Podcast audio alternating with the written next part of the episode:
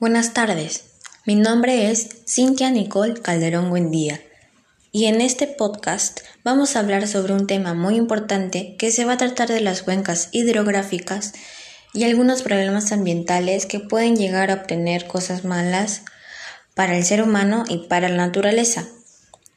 ¿Qué pasa? En el río Chili, muchas personas están contaminando los ríos con residuos fecales, papeles, botellas descartables y muchas cosas más. Y para esas personas que viven cerca de esas zonas, les hace muy mal. ¿Por qué?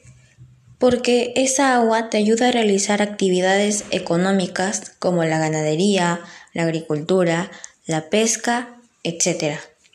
También te ayuda a obtener agua potable y esa agua potable te ayuda a realizar tu vida cotidiana.